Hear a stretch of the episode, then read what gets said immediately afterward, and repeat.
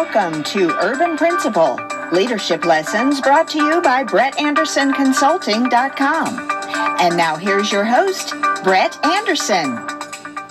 Welcome back to another episode. And tonight I want to talk about bringing the community in and bringing the community together.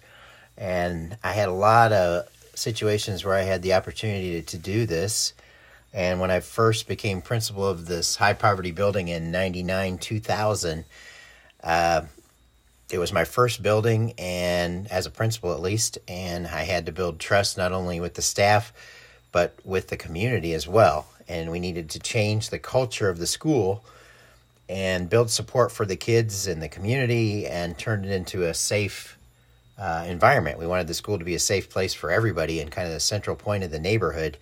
So we started getting involved with a lot of different organizations uh, in that area and to keep kids safe, we walked them home to the apartments, which were the projects, and that was actually three blocks away. So we actually went beyond what we were supposed to do and had patrols all the way down three blocks away, and even had uh, adults positioned all the way to get kids home. And there were many times I walked kids all the way to their house and to their door for a lot of different reasons, but um, especially to keep them safe. Well, we started doing these large uh, barbecues, and the idea was to bring people up to the school and to bring the neighborhood in. We wanted to become the center of that uh, environment and the center of uh, activity for that area. And so we started doing these neighborhood barbecues, and we did them even before our safe walk to school nights.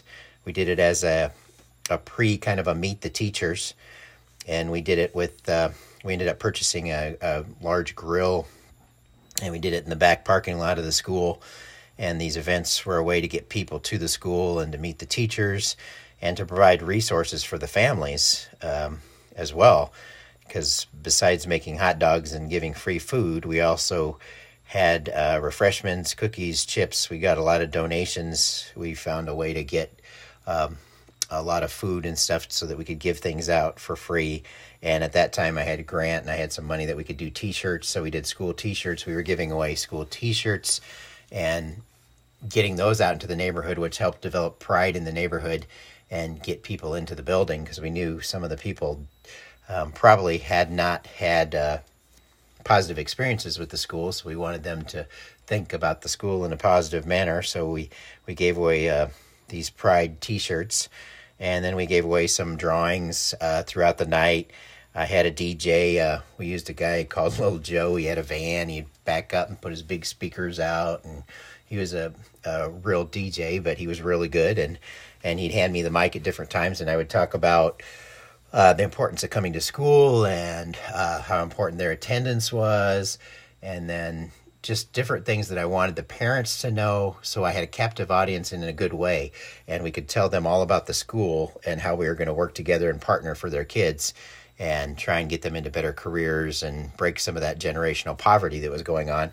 And it was uh, real effective, I thought, because we had a lot of different uh, organizations involved with us.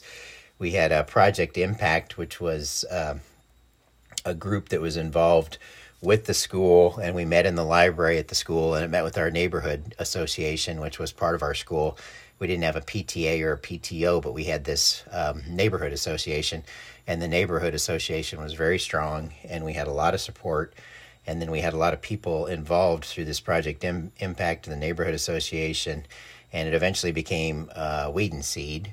And weed and seed is another federal program that works in conjunction with uh, schools and community and different agencies to uh, stop violence and to seed uh, more positive programs and get rid of drugs and gun violence and um, basically seed more positive activities. And we had uh, uh things like the Omaha Housing Authority and uh, Urban League and the fire department and the police department and Chicano Awareness Center and Girls Inc. and um, people from the mayor's office and uh, different offshoots and groups from that um, office, including city councilmen that would even come to those meetings. And it was uh, pretty large meetings, and the meetings themselves um, were very active and got a lot done. I may address that in another uh, topic sometime, but the good thing was that our barbecues, our big barbecues, we invited all these agencies to come, and these agencies had tables set up, and they had a chance to have resources for uh, families and for kids, and uh, give out freebies and give out information, and could help them get anything from housing to different services, and we could provide for our our school community. So th- there were some good. It was a good way to get resources out to the families and the kids that were coming up there, and we had them in a good way as kind of a captive audience. So we could talk about our attendance and our pride powers and the things that we're doing to, to develop uh, what we called at the time our bear pride.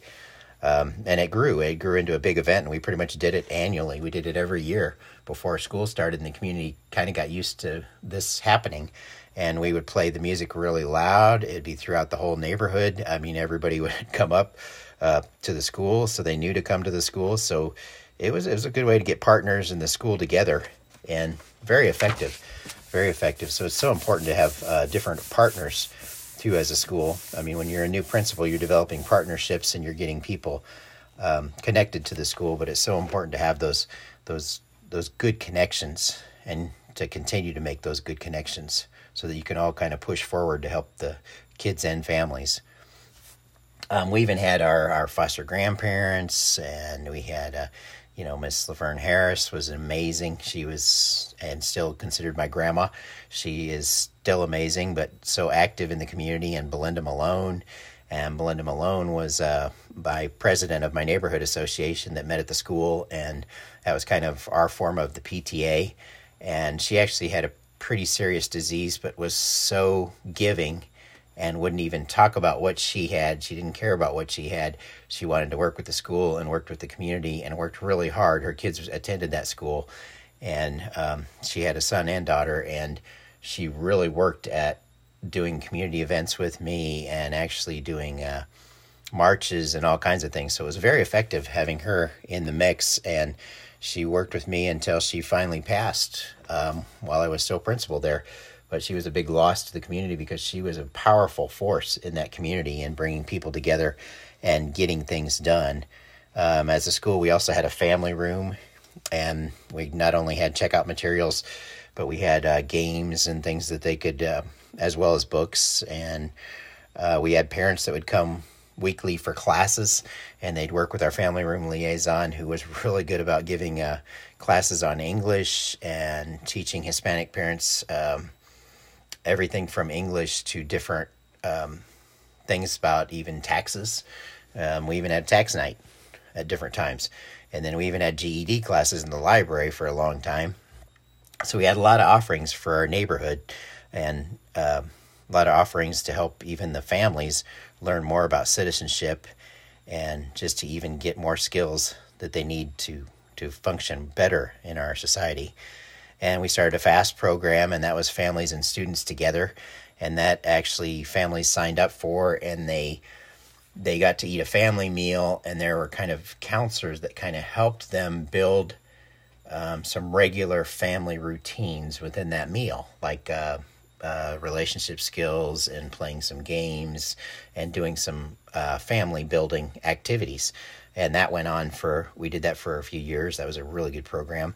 And then we also had uh, Tom Warren is a, a friend of mine, and he is the former police chief. I'm sure everybody's aware of that, but he had the police athletic league and was really instrumental in getting some uh, different um, activities out to the youth in different neighborhoods uh, that would keep them out of trouble. And one of them was the police athletic league, and we had that in our building. And uh, I'm trying to think of when that was, but I think it was from like 7 p.m. to 9 p.m. I know it started quite a bit later and we also had uh, morning kids club so you know that's run through the foundation the omaha schools foundation and that was a, a great uh, way to give uh, some kids time to kids either before or after school we had it in both we had a morning and after school kids club and we also had a clc which was at the time it was called a community learning center and we had federal dollars for these community learning centers and and I had some too. And I had a, a supervisor or coordinator of that program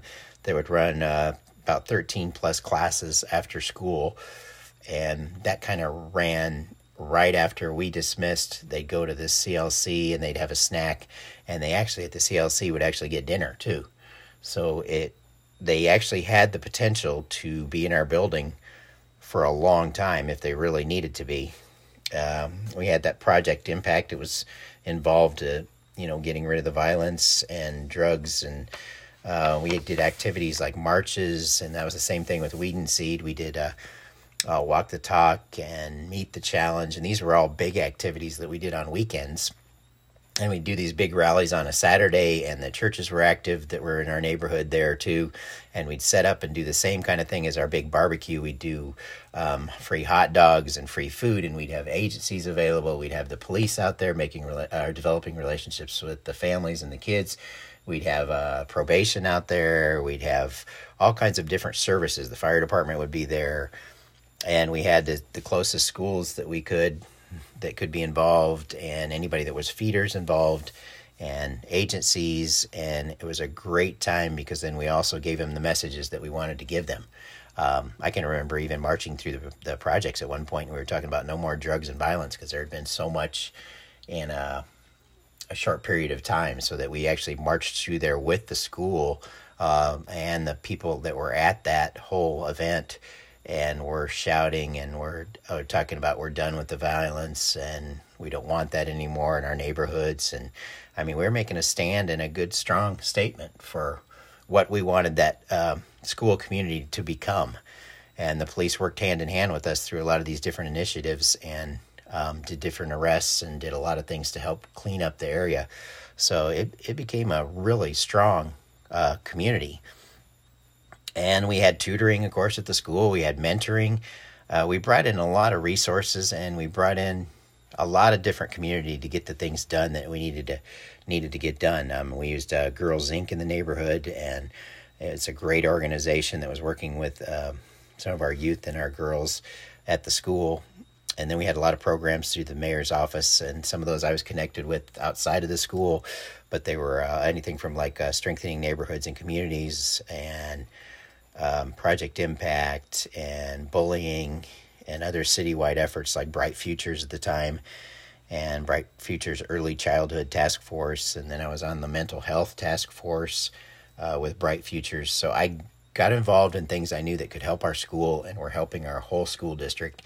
And they were things that also kind of reciprocated and helped us. So they're all good things and the point is, your school has to get involved in things. I mean, there are so many things out there, and if you want your school to succeed and you want your staff and your school community to continue to grow and to be better and better, you've got to get more involved in some of the things you do or need to do.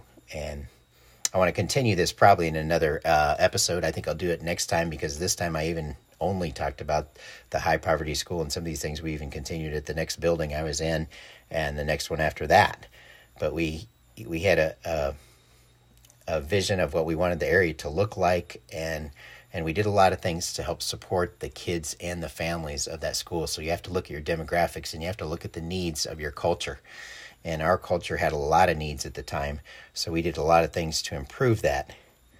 And I'm going to go ahead and end with a quote again this time. And the quote I have is People who are crazy enough to think they can change the world are the ones who do. And that was Rob uh, Siltanen, or Siltanen.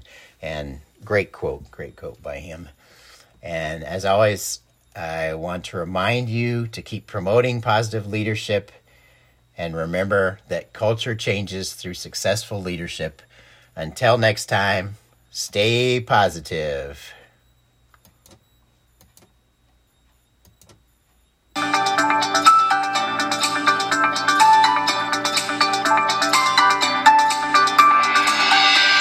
Been listening to Urban Principal, Leadership Lessons brought to you by BrettAndersonConsulting.com.